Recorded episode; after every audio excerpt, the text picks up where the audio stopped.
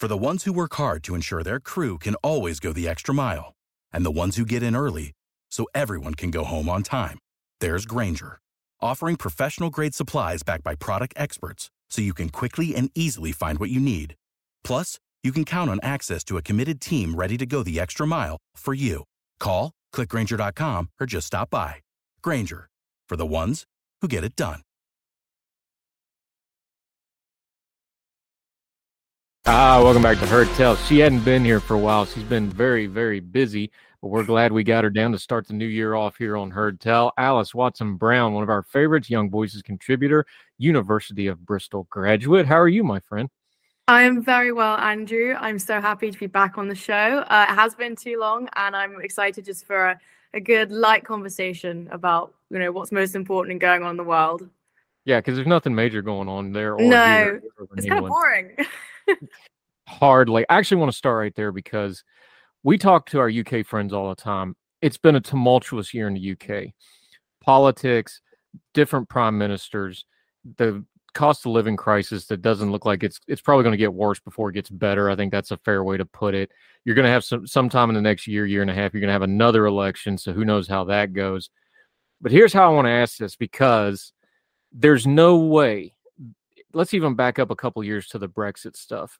Your generational cohort, that that 20 to 30 year old group, the, the part that just went through college, they graduated school about the time Brexit happened. Now they're coming out of college in the middle of this cost of living crisis. There's no way that's having not having a cultural and political shift on your generation, is there? Absolutely not. As a young person, so I, I'm 22. Uh, I graduated a few months ago. Um, so I was 16 when Brexit happened, and then that was sort of my formative political experience, I guess. And um, I didn't really, I kind of just remember 2010 with the coalition and how that was shock horror. And then it was just sort of when I came to my political maturity, it just seemed to be, you know, a historical event after historical event. Um, and now having gone through Brexit and COVID, uh, and the impact that COVID especially has had on the economy, um, I would say that, that the economy is our biggest concern with young people. Um, and culturally, that means none of us are moving out. None of us can afford to really buy a house in the short term, um, even though interest rates are quite stable. Um, the prices they're just too high. Um, so it's not fun at the moment unless you're a very lucky person and you do manage to fall onto that dream grad job um, and get your sort of 60k a year you're balling you're doing great. Um, but i guess and we look back i look back on my education uh, as sort of the class of covid um, i wasn't sort of in the midst of it but i lost 18 months of, of university. And i think what was it all for? I went through schooling. I i abided to the standardized testing um, in a very competitive atmosphere. I was lucky enough to, I went to one of the top schools in the country, a boarding school, and then a pretty, you know, respectable university. I was a very, I had a very lucky educational upbringing. And where am I at the moment? um, without sounding too existential, I have no prospect of moving out. Um, I'm struggling to get a job. My elder siblings haven't yet moved out. Um, and pretty much everyone I know is in the same situation. And the government is not doing anything to help us apart from just, you know, their main focus is the NHS. They can't pin their workers down. They can't pin rail strikes. They, yeah, we're just being thrusted by all these things. That means we are being swept under the net. Aside from the fact that we're expected to be caught up in these culture wars and be on either side of something the whole time, one side of an argument, we're either woke or anti woke, left or right. Um, pro trans, anti trans, all of that. It's sort of, I don't want to complain too much, but it is kind of exhausting. Um, and, but yeah, I think at the moment, my main worry, and, uh, you know, the conversations you have with your friends when you go to the pub uh, after a day of, day of work or not work or whatever, that's all you talk about is how poor you are and how much you want to move out. And as much as we love our parents, we're old. We're too, we're too old to be living with them. Um, and it doesn't feel like there's any going to be any future respite for that apart from just keeping on going. Yeah, Alys Watson Brown joining us. That's the part I'm driving at because I can go back. I'm a little bit older than you, not much. um, I can go back. We can look at like you know the recession of the 2008 to 2009. So we can go back to Mm. the late 90s. There's political change when there's economic turmoil, especially to young folks, because it hits them differently. I noticed in my own children, my younger children that were in high school, primary school for y'all, you know, those later grades, it really changed how they saw education. They didn't see school as something they go and do anymore. They really saw it as a government institution because it got shut down, and took away from them for 15 months, or at least my kids did. It completely changed how they saw education. They see school as a government entity now. That's going to change how they see the rest of their lives.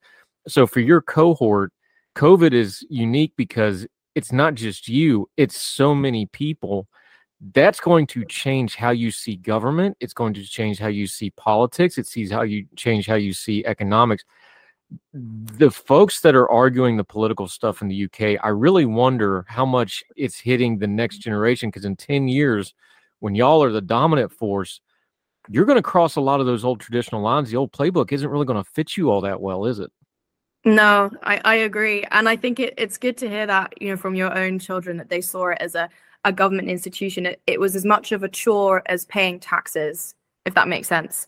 And I can't remember who wrote it. I think it was Josef Pieper. He said that in, you know, not verbatim, but education and leisure are, are one. I think the origin of the word school, you know, there, there was creativity and fun in that original meaning of the word.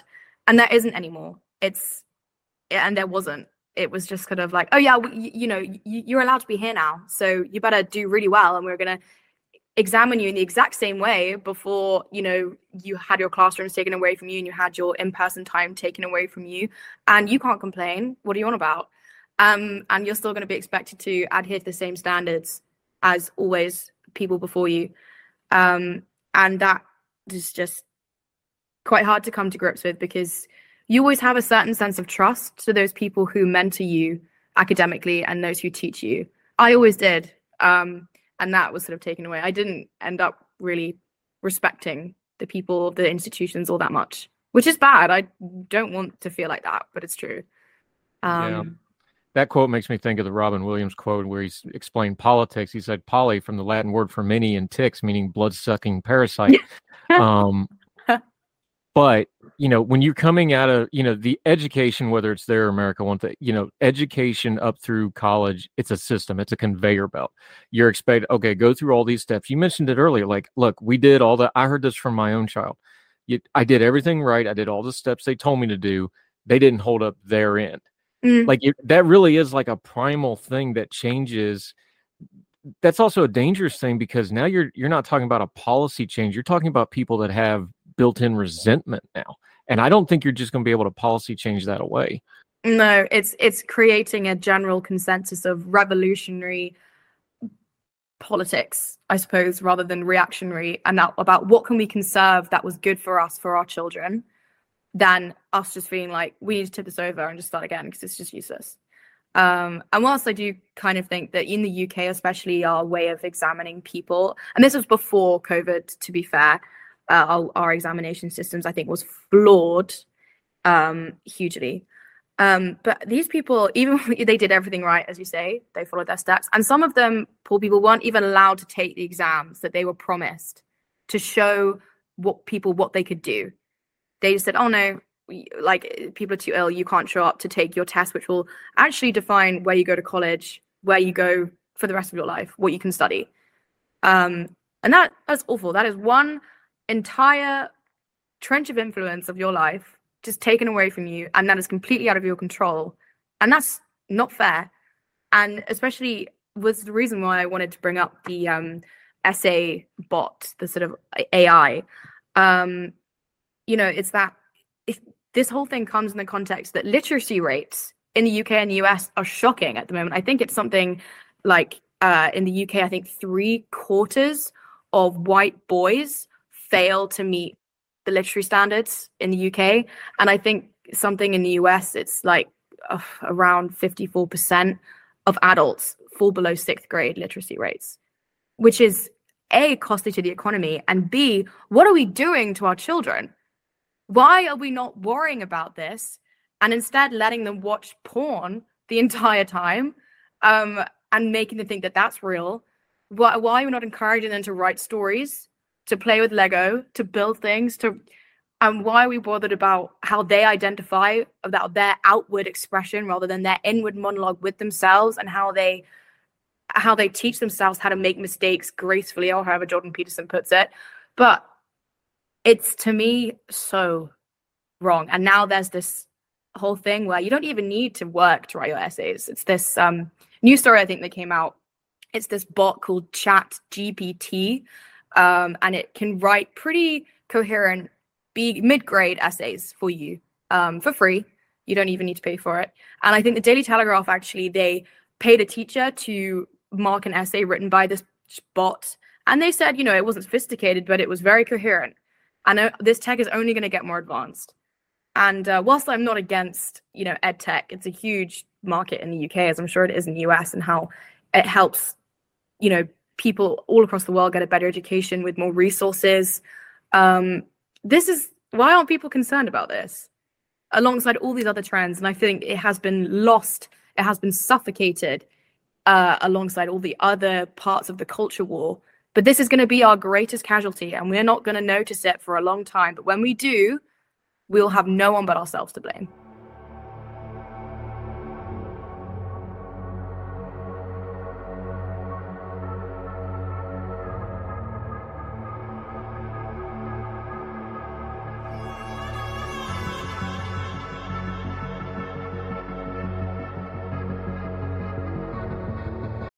For the ones who work hard to ensure their crew can always go the extra mile, and the ones who get in early so everyone can go home on time, there's Grainger, offering professional grade supplies backed by product experts so you can quickly and easily find what you need. Plus, you can count on access to a committed team ready to go the extra mile for you. Call, clickgrainger.com, or just stop by. Grainger, for the ones who get it done.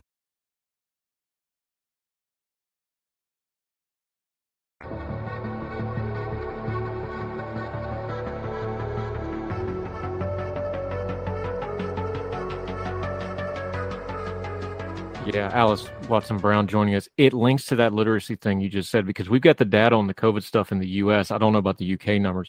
In the US, the thing that got hurt the most was math and reading. Some Mhm. of these kids are two years behind on reading now, and we have further data. Uh, we covered it on the show a couple weeks ago. Early literacy programs are the one thing that, yeah, they're expensive. Yes, we sink a lot of money into them, but it's also one of the few things that we actually got data that it works really well. Early literacy, that's one of the things that carries through. The problem with this is in the US education system is we've lost literacy not because we don't teach reading but the entire of the education system is built towards standardized testing. We're teaching kids how to take a test instead of teaching kids how to learn and it kills their literacy. So the reason that literacy piece and that bot piece you're just talking about where the look the bot that technology has a lot of good to it. People with Mhm. disabilities people working in second and third languages people um, trying to get, you know, you think of people that are nonverbal that could maybe Yeah. use that and open their world up. That has a lot of good things. But when you start tempting something like that to people who have not been correctly educated and they know they've got to pass these ed- essays and these tests, that's a bad combination. And it's just rife for abuse and, and it and it's just going to further hurt the education system. it's going to hurt the education system and the pupils who they claim to serve. Um, and what do we have to do with that? These people are going to hopefully be leading this country, but our countries, the world. Um, and you know, people, do you really want a kid who said, "Oh yeah, I didn't actually write any of my essays"? When it comes to these, the, the learning how to write and the learning how to read, this should be a common currency across the world, and we're losing that.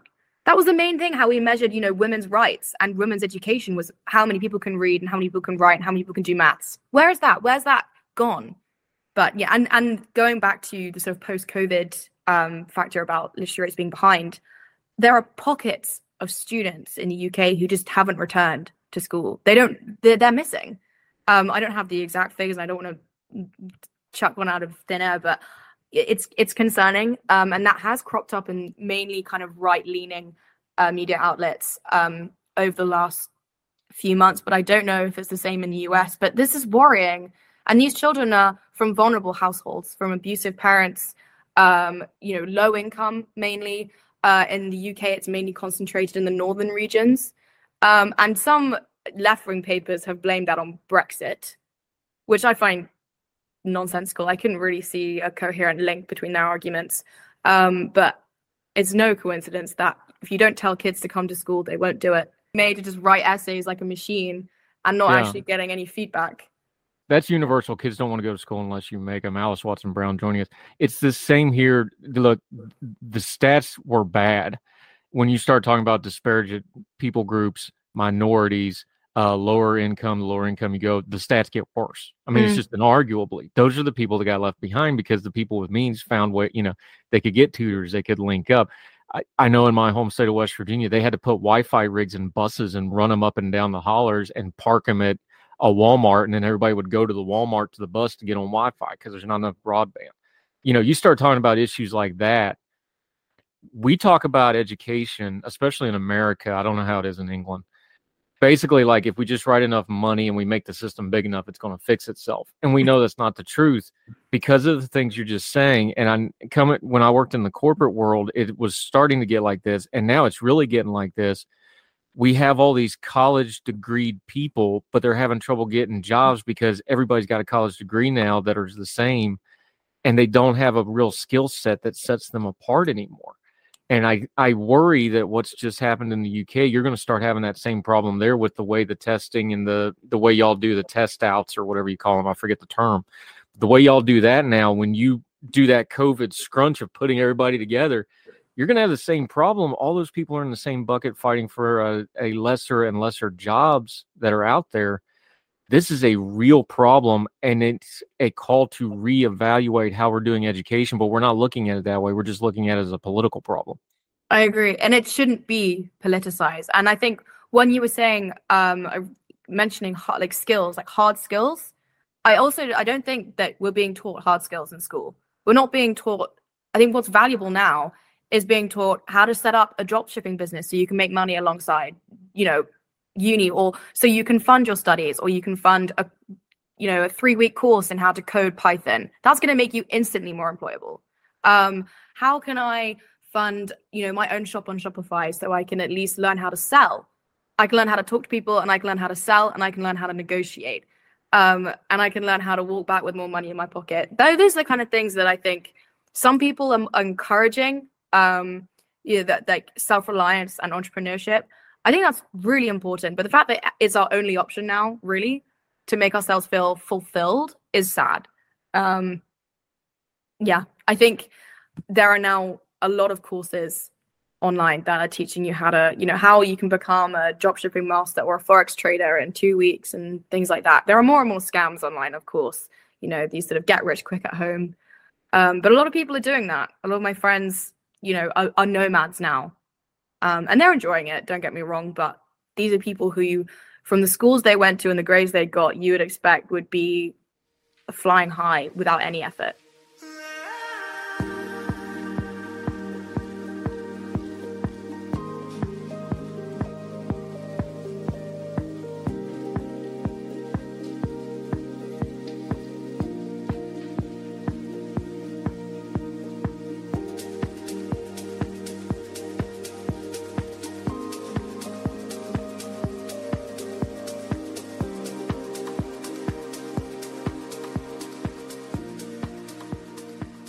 Yeah, Alys Watson Brown joining us.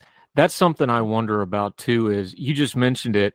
Normally, you know, the folks that go to the better schools and do the certain career paths, they're expected to go into high finance, big business, mm-hmm. politics, civil service, whatever. Is there going to be a brain drain in the UK from this? Because I think in the COVID area in America, with the way the government's going and some of those things, I think we're seeing a bit of a brain drain in government and politics because a lot of the quote unquote good people don't want to fool with the mess. And that's always kind of been a joke, but I think we got some data to back it up now. Is that a fear in the UK with all the chaos? And now, like you just said, they're having these nomad things. They may go find something that they really like to do that is not that traditional career path. That's going to be a brain drain on not only government and civil service over there, but the country as a whole. I agree. I think um, I think you sort of touched on the phrase. It's like the best people don't go into politics. I don't know who said that, but it's something that's you know I, I say to a lot of people. Um, I, there was there is no viable alternative really. There's no viable political future for the UK. Uh, even when you know Boris Johnson was going out of office, we were like, oh, Liz Truss come along. But there was no kind of one person. We were like, you know, we're, we're it's it's three nil down and we've got two minutes to go. We're gonna get him in or her in There was no one person who we would who who was the forerunner of this. Um, and a lot of people say to me like, "Oh, you why why not why aren't you going into politics?" Like, the, obviously you you'd love to go, and I was like, I, I'm I'm I'm you know I'm just as bad as a lot of other people who just say I don't want to touch that, I don't want to do it, because a you don't I don't know how much change you would make, and b I can't be bothered for the optics, the the hate that's going to come just for trying. Um, the, the sort of the echo chamber that you have to engage with now of social media if you want to put your name out there and that i guess that comes with the job but i don't know it's um i hope it's not right but when you were talking about the civil service in the uk interestingly um because we've now realized that we have such a bloated bureaucracy uh, we're just creating jobs and throwing money at it. Like you said about the US education system, hoping that would solve things. Um, people have now caught on that that isn't the way, and they're slashing positions in the civil service at the moment. Um, but that's not the way with other state institutions like the NHS. Interestingly, a lot of my friends who have landed graduate jobs are in the health service management schemes, not in the civil service, not in GCHQ um, or any other kind of like traditional sort of high flying occupation. Alys Watson Brown joining us it's a little different in the UK than here, but there there's a common theme I'm hearing, and I see it in your look. I watch PMQs just about every Wednesday. I'm I'm pretty up on the UK politics, but I see a common theme there that's here. There just seems to be a lot of frustration without any outlet for it, and I don't want to get you know doomsaying about it, but the UK's got some real issues, and we've got some real issues here. We've got a couple of years, the next two years, and then this this next election cycle in the US. This is going to be very contentious because we've got a divided Congress, we got a presidential election coming. This is going to be some ugly stuff for a while. The UK looks like they're usually you have these pretty stable premierships where you get three, four, five, six year runs. That's not going to happen. It doesn't look like Sunak's going to get too far into next year without having to have some kind of election. That'll be four in about 18 months, give or take. Let's just ballpark it that's not normal instability for the UK.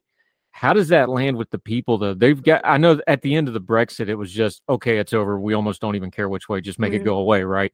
Is it getting to be that way with Parliament and the premiership right now? Because it seems like it feels like from the outside, folks are just kind of sick of this rut that the Parliament and the Prime Minister and the revolving door are in right now. I think so. It it is it's a it's a rut of epic proportions. Um, I would say. Uh, I think the trail of leadership since Boris Johnson. So you had Liz Truss, who tried to be radical, but the one rule about being radical is that you have to be reassuring in order to succeed. And she wasn't reassuring. Uh, it was a bulldozing, blundering, you know, trying to be Margaret Thatcher kind of performance caricature, which failed, obviously. And then you have Rishi Sunak. He's quieter, more reassuring, but fluffy, no personality, sort of disliked by a lot of the conservative grassroots because of his role in COVID and lockdown. Um, in essence, the Conservative Party now has fallen into the trap of its Labour counterpart and that it doesn't know what it stands for. I spoke about the Labour problem, I think, in the last podcast, but um, I think their, their main identity crisis now is over taxation. Are you a party of high taxation or low tax? It's not a it's not a difficult question to answer. And because they created the mess in which they had to raise taxes, they are now at an utter loss at which string to grasp to pull themselves forwards. It, it it's fascinating to watch, albeit depressing. Um, it's fascinating, and uh, there's now sort of on the edge, or is there's the tension of is Nigel Farage going to return to politics? Is he going to make this grand re-entry for you know leave the GB News studio and come in and save everyone. Um, a lot of Tory MPs are scared they'll lose their seats if he does, um, but I I have no faith in that really ensuing anything different either. It'll just be new crisis, different day. Yeah, I'm. I don't know that mm-hmm. gasoline on the fire is what's called for here. I don't know if that's a British saying or not, but it certainly is where I am. That will be one hot mess. But unfortunately, here's the problem and and again, we're not even talking specific politics here. We're just talking big picture here. People get sick of it. People have bandwidth. People can only take so much, even with parties they agree with and ideologies they agree with. That's when you really have trouble, though, is when people start tuning out and they just start going, just make it stop and go away. that's when the really bad, ugly stuff happens. And that's why we need to be vigilant, both in the UK with whatever happens in your next election and us with what's going to be happening here. That's when you really got to be vigilant because when people are going, no, no, no, just make it stop, that's when the untoward actors start really working their stuff and be like, oh, I'll make it all better. Listen to me. This is the time we got to really hold on to our principles and pay attention to what's going on, even more so, as hard as it is. I agree. That's the time when accountability goes out the window and populism becomes your best friend. Uh, it's, as you say, pouring fuel on the fire. Um, I have no idea what really will ensue in the next general election in the UK. Uh, I imagine the Conservatives will lose their majority. Um, whether that means they are not going to be the largest party is a different question. Uh, I have a feeling they will remain the largest party because Labour have not yet made a stand that has made them attractive to conservative voters who can cross enemy lines, in my opinion. Um, but I don't know. The problem is also is that I think in the U, I was reading U.S. news today as well that as well the politicians seem to be fighting between themselves more than their more than the public, and that seems to me wrong. Uh, it, it, should be the other way around. Um, I think it wasn't it. So the Republicans are taking back the House, and now they want to launch an inquiry on Joe Biden and COVID uh, about Hunter Biden's laptop. And you think, obviously, these are you know these could be pretty big wedge issues, but it seems to me that rather than as soon as the other side gets in, rather than building and carving their own future for that, you know, for their beliefs, they're just trying to make it look like the guy before them did a worse job than they're going to do. What kind of a system is that? It's it's not appealing. It's not attractive, and it's discouraging any you know attractive talent from joining you. Um, and it's you know it, it's not durable. No, and they better Alys Watson Brown join us. They better do some. Go- I've been writing about this, and it, even really hardcore folks on the right that really understand it are like, no, you better do some governing because remember, our Congress, you're up every two years. We could have this really absurd thing where we flip the Senate and the Congress both right mm. back again in two years. Be interesting to watch. Mm-hmm. Alys Watson Brown. I love talking these bigger picture cultural stuff because it's important because you know this is the stuff that you know like we're talking about the the generational cohorts and this is stuff in 10 years people are going to be like oh how did this get this way? And we can go back and go like look we were already talking about it so it's good to talk to you about these things. Uh we always enjoy having you back on the program. We will have you back on the program in 2023 lord willing and the creek don't rise. That's another american saying. We don't know if y'all need to adopt that one too. Probably. Um, uh, let folks know where they can follow you and keep up with you. Um, you can even pitch your Spotify account if you want to. I know you're all into the fashion stuff. let folks know where they can keep up with you until we get you back on Heard Tell again. Yeah, so my Twitter handle is just at Alys Watson Brown. Uh, no, A L Y S Watson Brown. Uh, I will be posting more there occasionally now. I have been radio silent, probably because I'm losing faith, which is bad. So we're going to keep our principles and we're going to keep investing.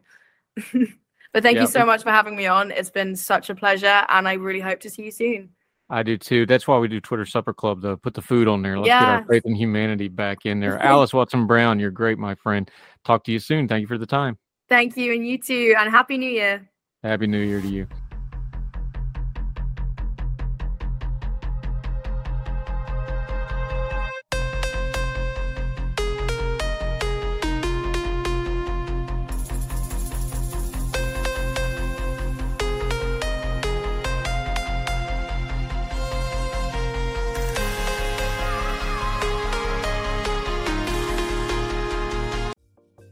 Folks, if you've listened to the Heard Tell program, you've heard our friend Gabriella Hoffman, but you need to make sure you're checking out her podcast, District of Conservation. It's a podcast exploring the nuances of true conservation efforts from DC and beyond. From topic discussions to exclusive interviews with conservation and energy newsmakers, Gabriella keeps listeners appraised of the latest news stories while elevating important voices. Listen to District of Conservation on Apple Podcast or wherever podcasts are played. Religion is at the intersection of our 21st century life, even if we don't express a faith. At a time when it seems that religion isn't as prevalent as it once was, it still leaves its mark everywhere. As a pastor, I know that religion isn't something I just do on a Sunday, but it's found in every nook and cranny of my life. Sexuality, politics, social media, the economy, war, nationalism all have some kind of religious angle to them. And as a communicator, I want to find the stories that can help people understand this part of our society that is so important to so many. Hi, I'm Dennis Sanders, and I am the host of Church and Main. Church and Main is a podcast about the journey of faith and where it intersects with modern life. I look at faith with a journalist's eye, asking the who, where, what, why, and how religion affects some of the major issues of the day. Join me as we journey together. You can listen to Church and Main podcast at the website churchandmain.org or on your favorite podcast app. I look forward to seeing you. For the ones who work hard to ensure their crew can always go the extra mile, and the ones who get in early so everyone can go home on time, there's Grainger, offering professional grade supplies backed by product experts so you can quickly and easily find what you need. Plus, you can count on access to a committed team ready to go the extra mile for you. Call, clickgrainger.com, or just stop by. Grainger, for the ones who get it done.